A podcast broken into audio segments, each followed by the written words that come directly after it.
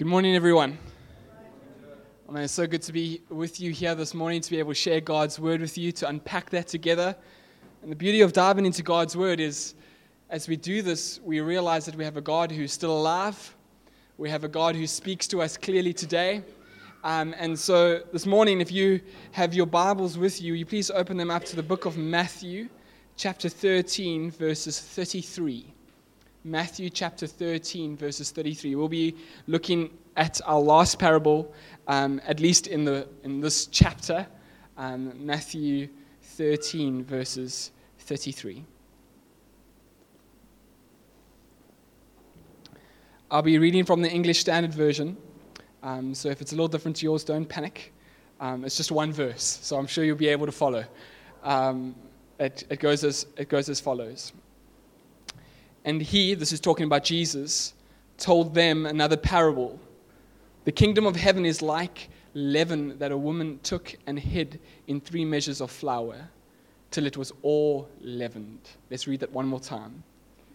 He told them another parable. The kingdom of heaven is like leaven or yeast, some of your translations might say, that a woman took and hid in three measures of flour till it was all leavened. Let us pray. Lord, we come before you this morning with hearts that desire to meet with you. Lord, what a waste of a morning it would be that if we just came here, sung a few songs, and left, but without meeting our King of Kings, without meeting you, hearing from you. And so, Lord, we pray that you be gracious to us, that as we gather as your sons and as your daughters, that you would speak a life, that you would speak into our situation, that you would challenge us, that you would encourage us, but most of all, Lord, that you would reveal Christ to us, that we would have a hunger and a desire to know Christ more as we leave this place this morning. So, Lord, I pray that you take my simple words on a real uh, um, one lined parable and you would take them for your glory. That you would speak through me. Those are words that are my own, would they fall on deaf ears? But those words that you speak, would they speak and give us life? We ask this and we pray this in Jesus' wonderful name. Amen. So, um, Alyssa and I have some exciting news. Some of you might have already found out, but Alyssa is 15 weeks pregnant. Thank you, thank you. Um, and we're super excited. Uh, we can't wait. Uh, our baby's coming in April, and so we can't wait to meet our little person, the person that God has and is making for us. Um, and we're just looking forward to that time. And there's this exciting process now of this time to come that we, we look into. But Alyssa and I, were, we were trying to fall pregnant, but when we found out we were pregnant, it still came as a bit of a surprise for us.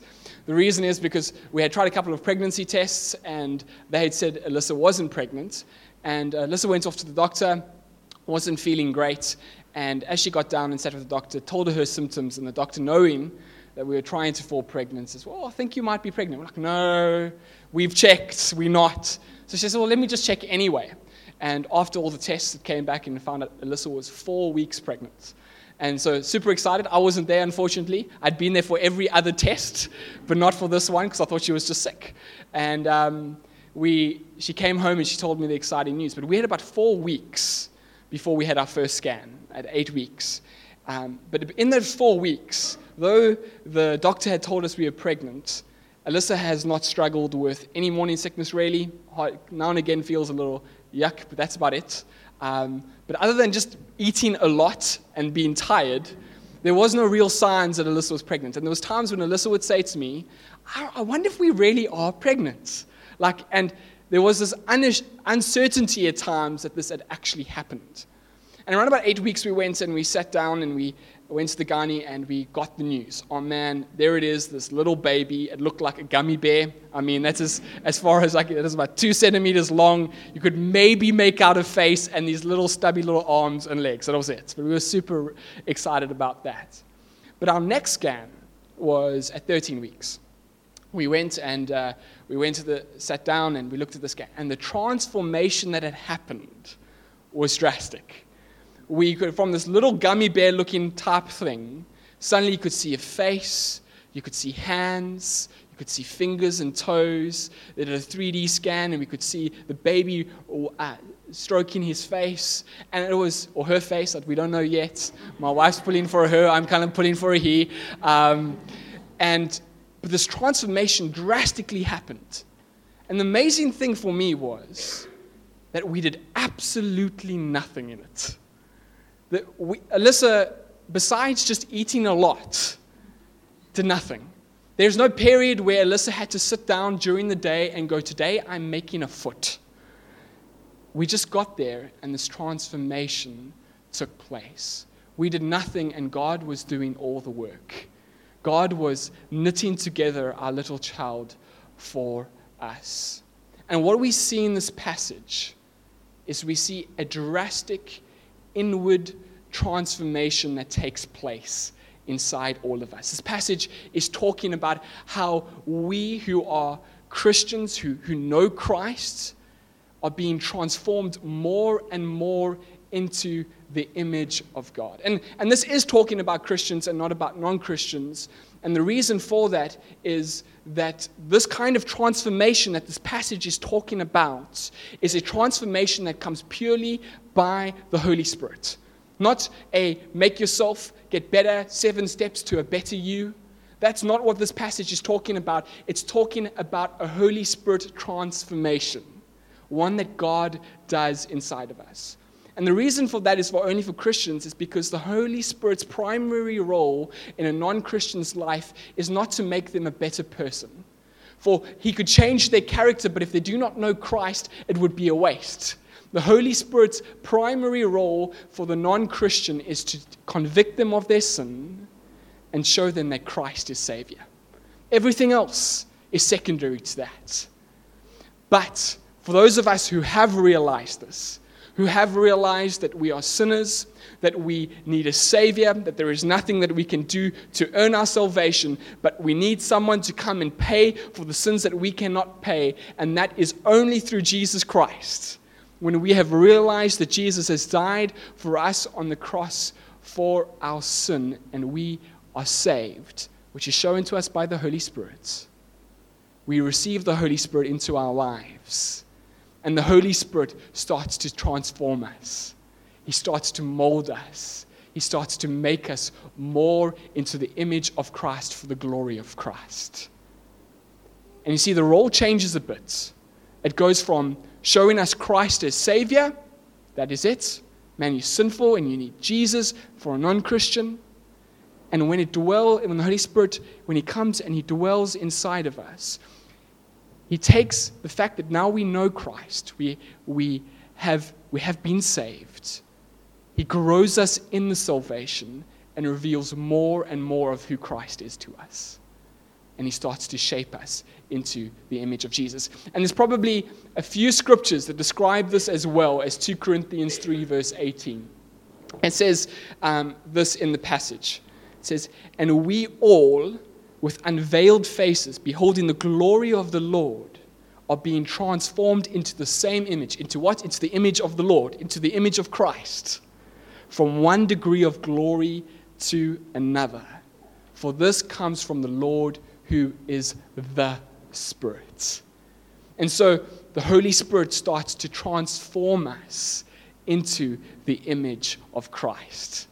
And so when we look at this passage that we've just read this morning, and when it talks about leaven and it talks about flour or dough, um, depending on your translation, if we had to uh, kind of give uh, the name to a person, we would say that the leaven or the yeast is the Holy Spirit, and the dough and the or the uh, flour is us. And there's this need as we look into this passage, there's this need for us to apply the yeast into the dough. Um, some of the translations, my translation says hid, and the woman took it and hid it in three measures of flour. If you read from the NIV this morning, it would have um, said until it was worked through all the dough. So we take the yeast and we work it into the dough as we prepare to make bread. There's this real thorough working in of it. And so for us, there is this need for us to work in the Holy Spirit into our lives. You see, there's this possibility for us to have the Holy Spirit, to have the yeast, but yet not work it into our lives. There's a possibility that it will be there. We receive the Holy Spirit when we are saved. he comes and dwells in us, but it's possible that we do not apply it and work it into our lives. So, how do we apply it? How do we take the Holy Spirit and how do we apply Him into our lives? And the primary way in which we do this is that we, um, for firstly, what we need to do is we need to understand that the Holy Spirit does all the work. All right? When we look at the passage that we've just read in 2 Corinthians 3:18, we see that it does not say we are transformed into the image of Jesus from thorough, hard perseverance because we have to put all the effort in. No. The transformation that takes place is primarily through the work of the Holy Spirit. He is the one that shapes us and molds us into the image of Christ. So, he, upon hearing that, some of you might think, well, that, Joey, that, that means I don't have to do anything. Man, that I can just sit back, that, man, if I just live the life that I want to and I don't be made into the image of Jesus as much as I should, well, that's not my fault. That's the Holy Spirit's fault, and He didn't do enough good enough job. And we could come to that conclusion, but it would be wrong. Because again, as we look at this passage, we see that there's that application that we have to apply. We have to take the Holy Spirit's work and apply it into our lives. And how do we do that? How do we take it and apply it into our lives, knowing that the Holy Spirit does all the work? And primarily, it comes through yielding through to the work of the Holy Spirit healed into the instruction, healed into the command, healed into the conviction that the Holy Spirit has in our lives. It's kind of like Alyssa's pregnancy. Man, she's not doing any of it. She's not sitting down today. We don't have a schedule that says, okay, today on the 5th of uh, November, I can't believe it's November already, the 5th of November, that we are going to be sitting down on Guy Fawkes Day and making out some ice. It's not going to happen. But rather, Alyssa's responsibility is to respond to what her body is telling her. When she gets hungry, man, she must eat. When she's tired, she must have a nap. That's all she can do. There's nothing more that she can do. And in a very simple way, we too need to yield to the Holy Spirit. When the Holy Spirit comes along in our lives and says, Man, you need to deal with this, the thing that she has to, we have to do is go, All right, Lord, you've convicted me of my language and the way I speak. Okay, I'm going to apply that and I'm going to yield to your instruction and I'm going to make this better. Does that make sense? And so the Holy Spirit is the one that convicts us of it. He's the one that says, Hey, Joe, your language is bad, man. You need to sort this out. It's unacceptable in the way you speak. But it is my role to go, Lord, I believe in you. I see it now. And so, therefore, I apply it. Without the Holy Spirit, I would have never come to that conclusion.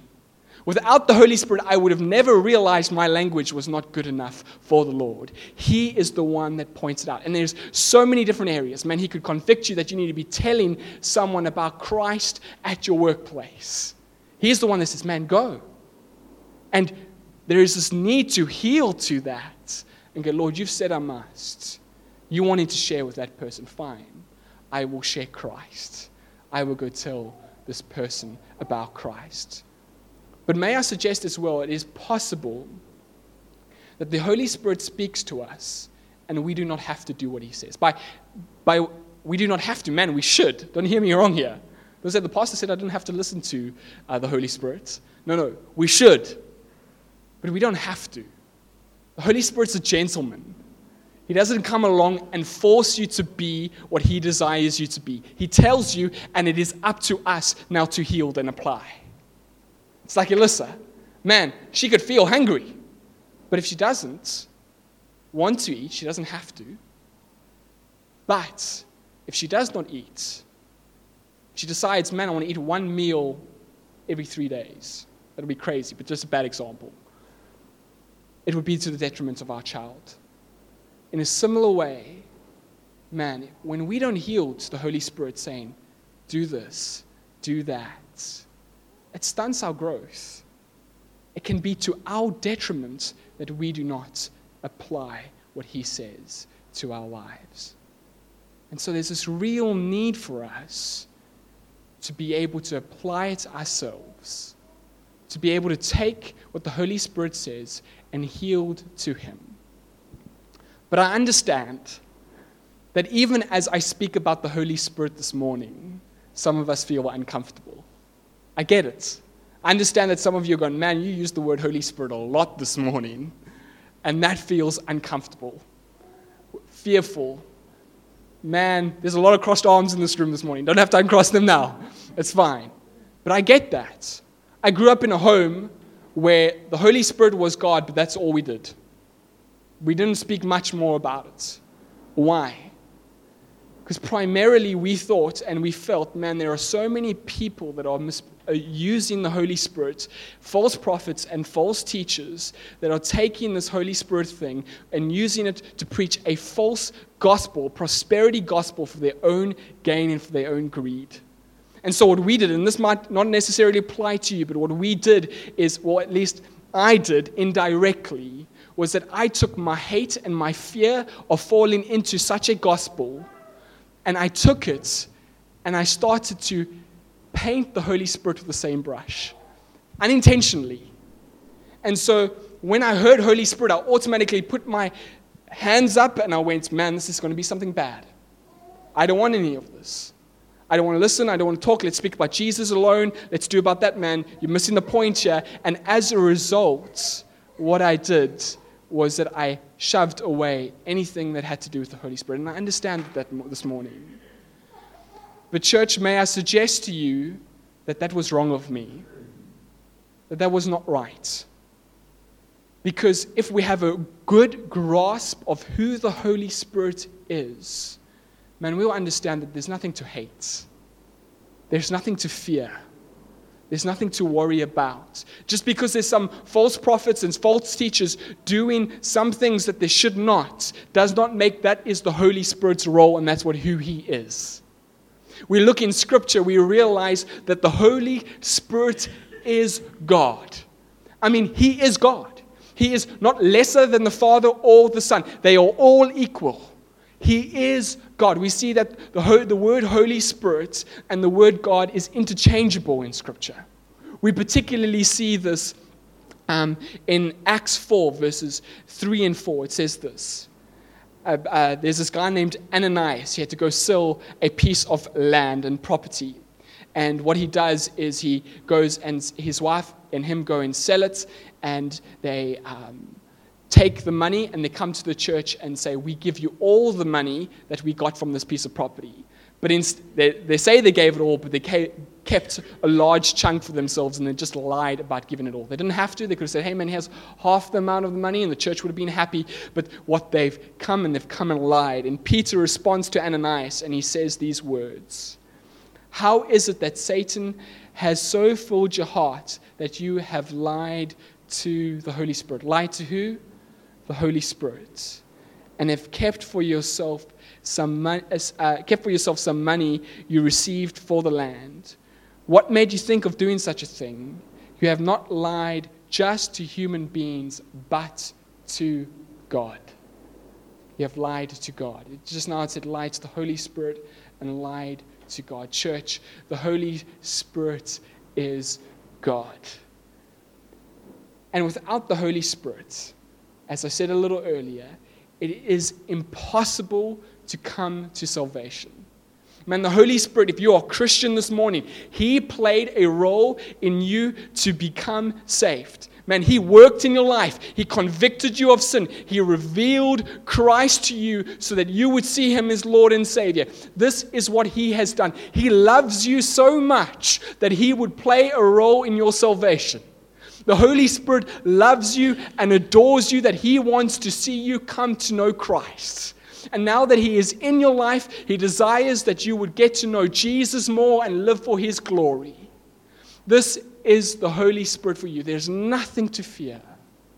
the Holy Spirit. Man, be diligent, be discerning when it comes to preachers. Take the words that I am saying today, study the scriptures, see if I am right. Do not just trust me because you've seen me up here a couple of times. Do not trust anyone because they're on TV, but do not despise the Holy Spirit because there are some who take the words of God and twist them for their own greed and grain. And I said that badly, but you got what I meant. Take it, trust in Him and when we realize that this is our God, church, that comes and speaks into our lives. Do you know that the Holy Spirit doesn't speak on his own behalf? He doesn't.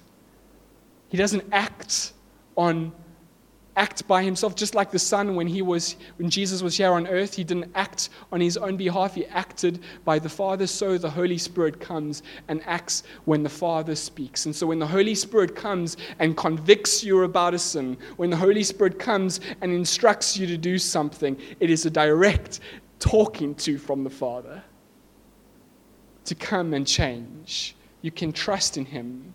You can heal to Him because He loves you and He cares much for you. And there are huge benefits that come with this. Man, I'm going to tackle seven benefits this morning and we'll close up with communion. But if we are able to heal to the Holy Spirit, there are seven benefits that come that the Holy Spirit gives us. That if you aren't yielding to Him, if you aren't applying Him to your life, that you are missing out on some of these. And the first one is that the Holy Spirit is our teacher. John 14, verses 26 says, He will teach you all things. This is Jesus talking about him. He will teach you all things. The Holy Spirit comes and teaches us things. He teaches us in two ways He teaches us directly, and He teaches us indirectly.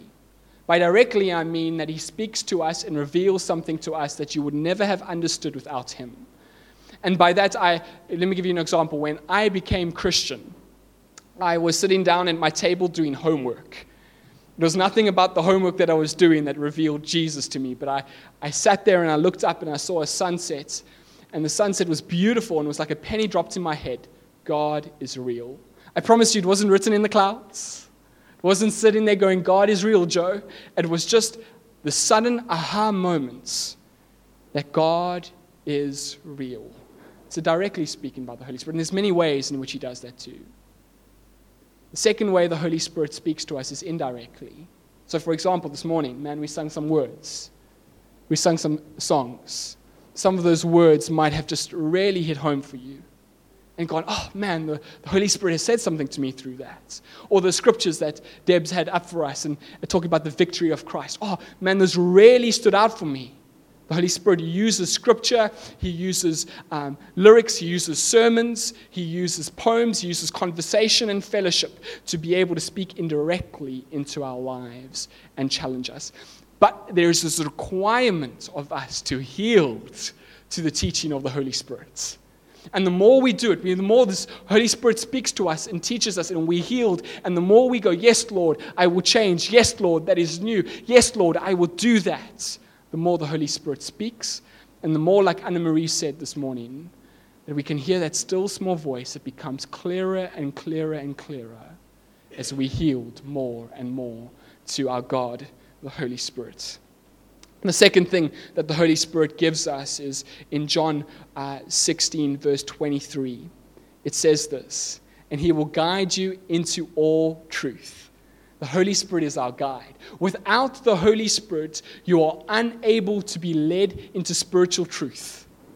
You will not be able to grasp truth without the Holy Spirit. It says this in 2 uh, 1 Corinthians 2, verse 24 The man without the Spirit does not accept the things that comes from the Spirit of God. The man without the Spirit does not accept the things that come from the Spirit of God, for they are foolish to him, and he cannot understand them because they are spiritually discerned.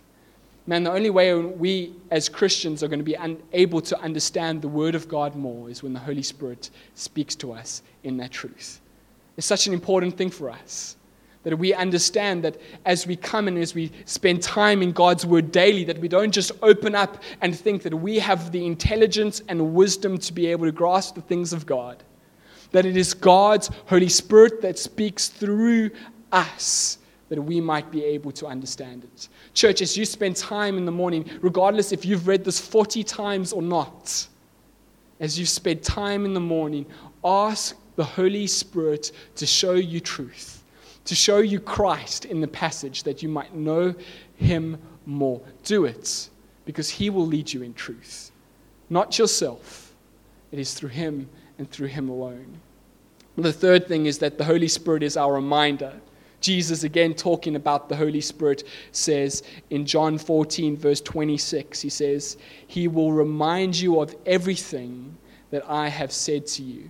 Man, sometimes we think, I'm not going to spend time in God's Word because I just don't understand it. I I never remember what I read. I, I don't like it when this preacher speaks because he speaks a little bit over my head. Um, I don't like it. I just think preaching is boring, so I don't listen to sermons, man. I don't know why we should memorize scripture because I can't under, I can never remember what I had tried to remember.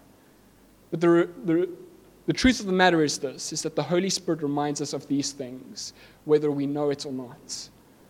The Holy Spirit, in a situation where you're talking to a friend and they just need encouragement, will pop a verse into your head that you have not remembered in years and that you might be able to encourage with someone. The Holy Spirit reminds us of truths as we have discussions with people about Christ that do not believe Him, that you are able to answer questions back to them that they have because He reminds you of the truths that you have read, learned, or heard. Whether you think you aren't taking in much, the Holy Spirit will help you get it. But, church, if you have nothing in your head, there will be nothing to remind you of.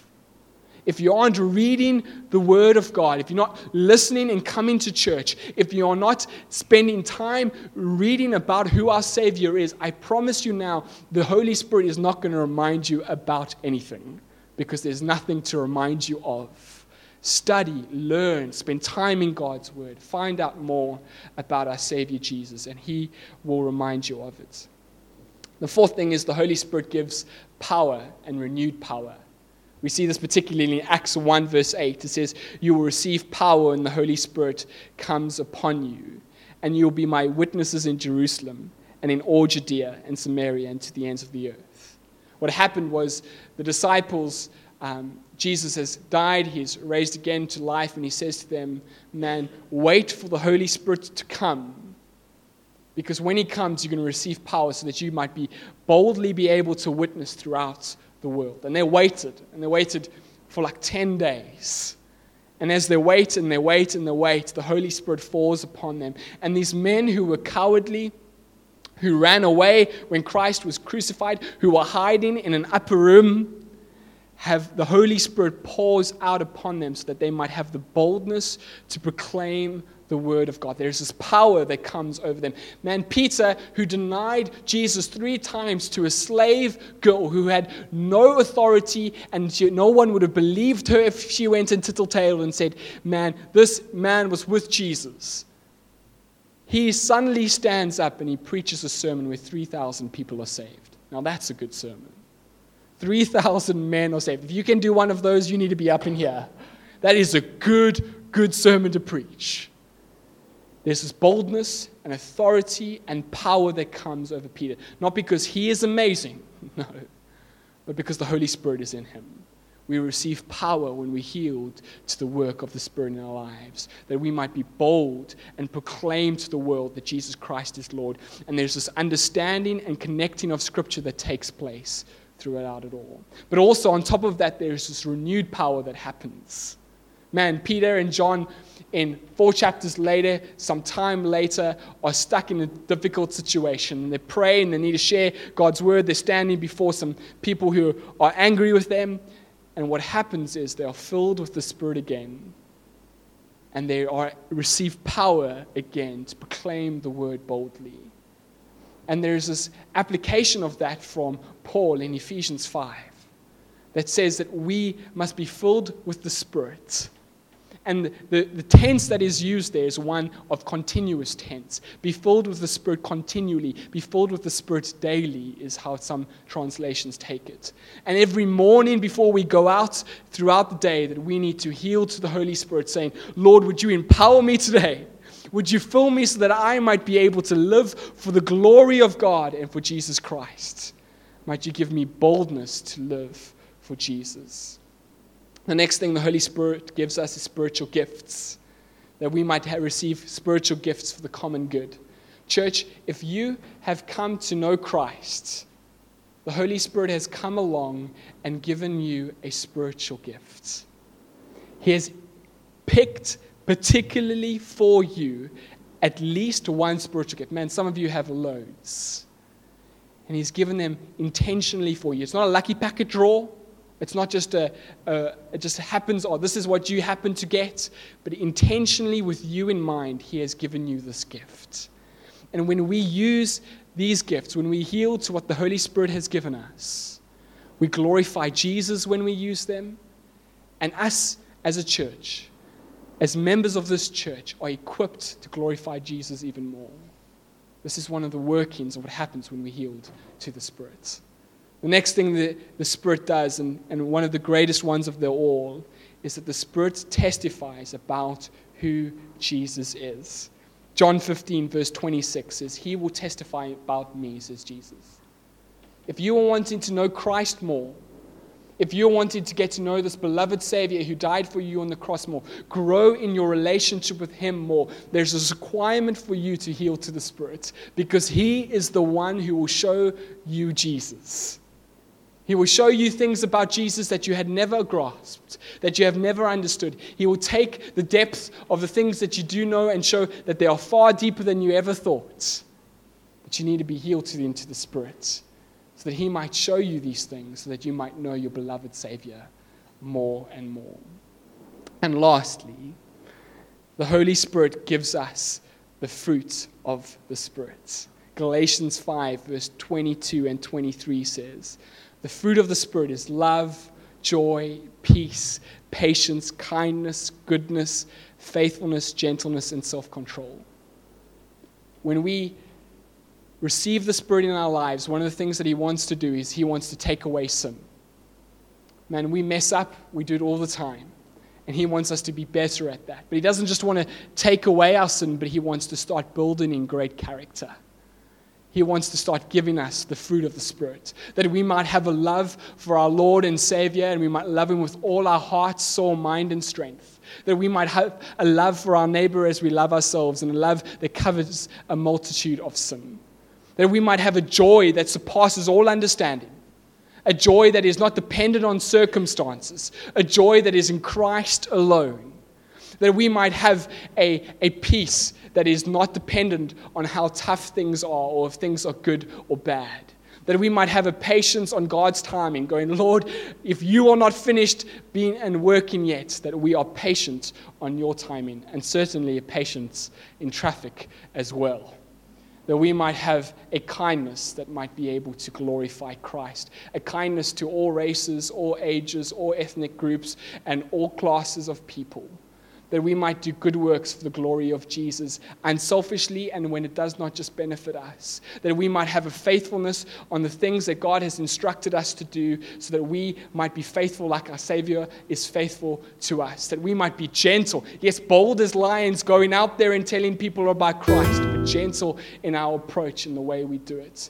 That we might be self controlled that we might be able to resist sin when sin comes our way, and self controlled in making sure that we keep the habits that our Lord and Savior desires us to give.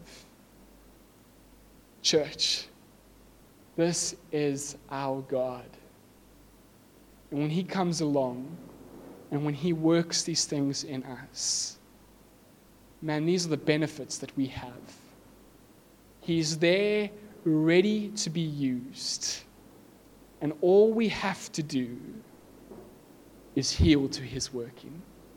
Man, he will do the work. All you have to do is yield to it, allow it to happen, listen to his instruction, be obedient, and we will grow more and more into the image of Christ for the glory of our Savior as well. Let us do this. We're going to come around the uh, communion table, so if Rog and Mark um, will come up, and we'll conclude um, with this as well.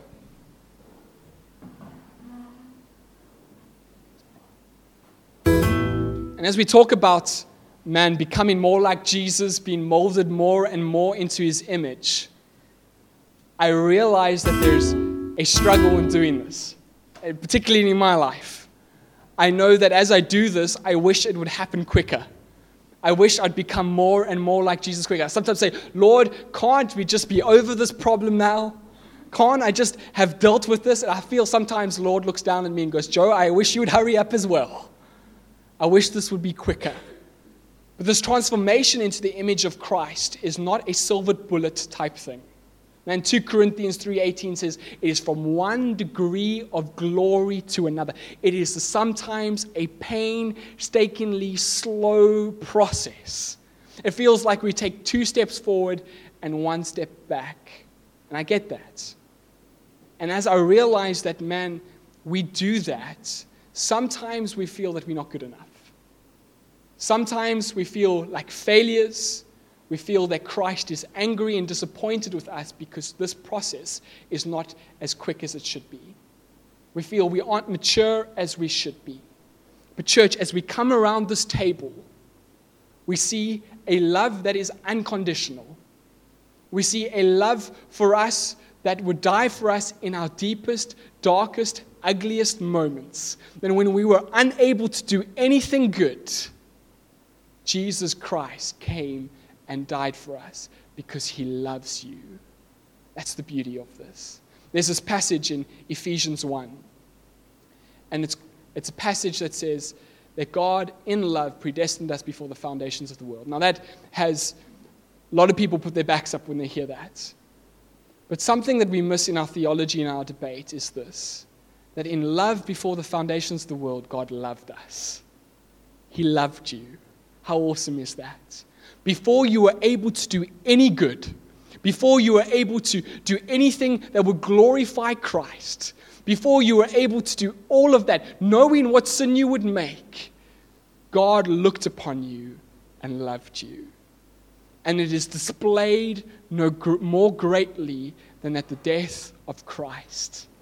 So, as we partake of this blood, or this grape juice that represents Jesus' blood. And as, as we partake of this bread, which represents the body that was beaten for us, be reminded that no matter how far you are on this journey, no how much you mess up, the love of God for you is unconditional. That He died for your sin and He loves you dearly. So keep on keeping on. Keep on persevering. Keep on yielding to that spirit so that you might become more like him. Man, this process is not going to be done until we reach glory. But when we do, we will meet our loved, our Savior that loved us so much. So I'm going to ask uh, Rog and uh, Mark to pray for us.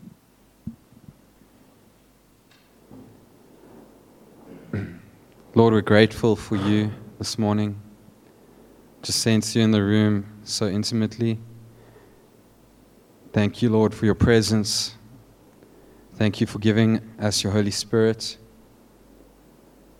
Thank you, Lord, that we can have more of your Spirit if we ask. Thank you, Lord, that we are all on a journey with you, and this journey started at the cross. This journey started with your body being broken for us. You took our sins, Lord, upon your body. And you've given us clothes of righteousness, pure, white. The Father looks at us now and welcomes us in. We pray for the Holy Spirit now, and more is given to us. There's so much, Lord, we don't deserve. You have been so gracious to us. This morning, as we take your bread, the bread, Lord, we remember the sacrifice. We remember what you did. We are so grateful to you, Lord. We ask you to come and continue to work on us. Come and continue to work in our hearts. Give us more of your spirit. Make us more like you. In Jesus' name.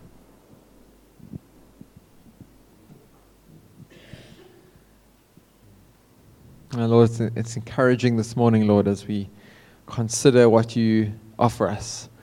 Uh, and even this table, Lord, um, we're going to take this this juice, Lord. It's not because we earned it, Lord, but it's because you offer it. And Lord, we accept it this morning. We accept it because we know it's our salvation. We know that uh, your work, Lord, uh, the price you paid is our salvation. Uh, and Lord, we drink gratefully this morning, um, knowing that you offer your presence to us, you offer your Holy Spirit to us, uh, you offered yourself, Lord, on a cross for us. We're just so grateful for that. As the elements come around, you just hold on to them and we'll eat and drink together?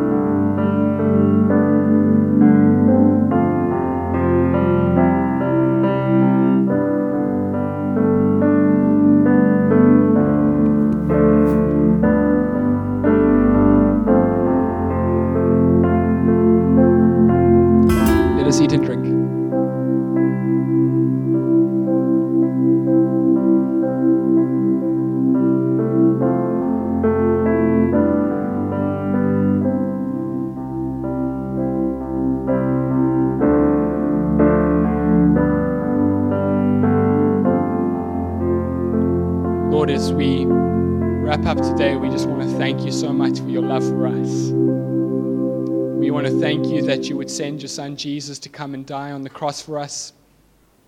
That in our ugliness and in our sin, you would look upon us with love and that you would die for us. But we thank you, Father, that you have not just left us alone.